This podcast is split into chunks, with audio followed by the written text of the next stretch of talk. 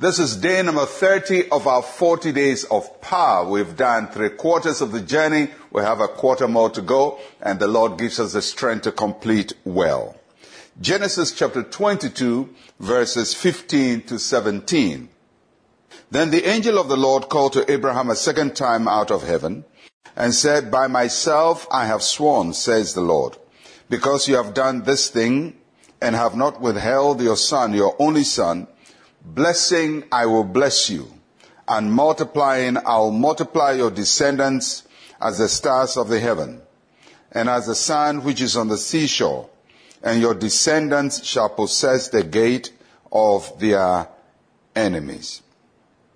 God proved Abraham's faith and loyalty with a very severe test. He asked Abraham to sacrifice his beloved son Isaac, the son that he had waited for so long to have. Of course, God was not going to take human sacrifice. The passage starts by saying it is a test. So God wants to know what is in Abraham's heart. If Abraham wants all of God, is he ready to give all that he has to God as well?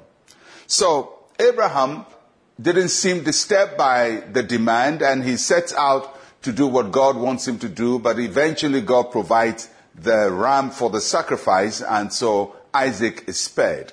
And because Abraham shows his faithfulness, God swears an oath to Abraham and says, I will bless you and I'll multiply you. But he says something very interesting in this oath that he gives to Abraham. He says, Your descendants or your seed shall possess the gate of their enemies. It's a very unique blessing that God gave to Abraham.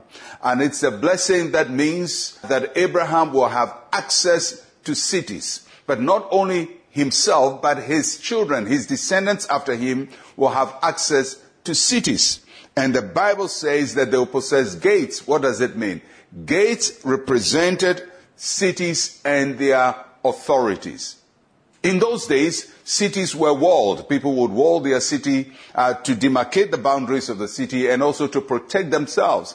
And the gate of the city was the most important part of the city. It is that which gives you access to the city and that gives you the right to enter the city. God says to Abraham, your descendants will have access into cities. I'll open the gates of cities to them. Remember, he's giving this promise to Abraham at the time when there is no nation of Israel, and Abraham is just uh, uh, him and his children. But God says, years after, 600 years later, I'm going to give you access to cities and I'm going to give you the authority to enter into cities. For us Christians, it means that God's blessing upon us gives us access to cities, access to places of authority. And those who shut their door and want to deny us access, they have no chance because God says we shall possess the gate of cities. The second implication of the blessing is access to the marketplace. Because the gates of cities was the place where the elders met. That's where all the important decisions were made. That is where it was determined who can trade in the city, who cannot trade in the city, whose ideas will govern the city, whose ideas will not govern the city. God is saying to Abraham, your descendants will be at the center of decision making. They'll capture the marketplace and they'll influence what goes on in the world and in nations.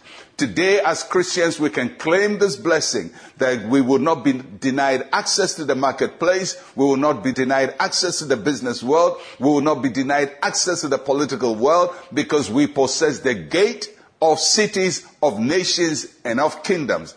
And this day, the Lord is giving the key to the gates of nations, of systems, of corporate organizations into your hand. Receive it now. Let's pray. Say with me, Heavenly Father, I take my stand as your child to possess the gates of this world for you and your kingdom. In Jesus' name, amen and amen. Well, I'll catch you again tomorrow. I'm Pastor Mensa Otabil. Shalom, peace, and life to you.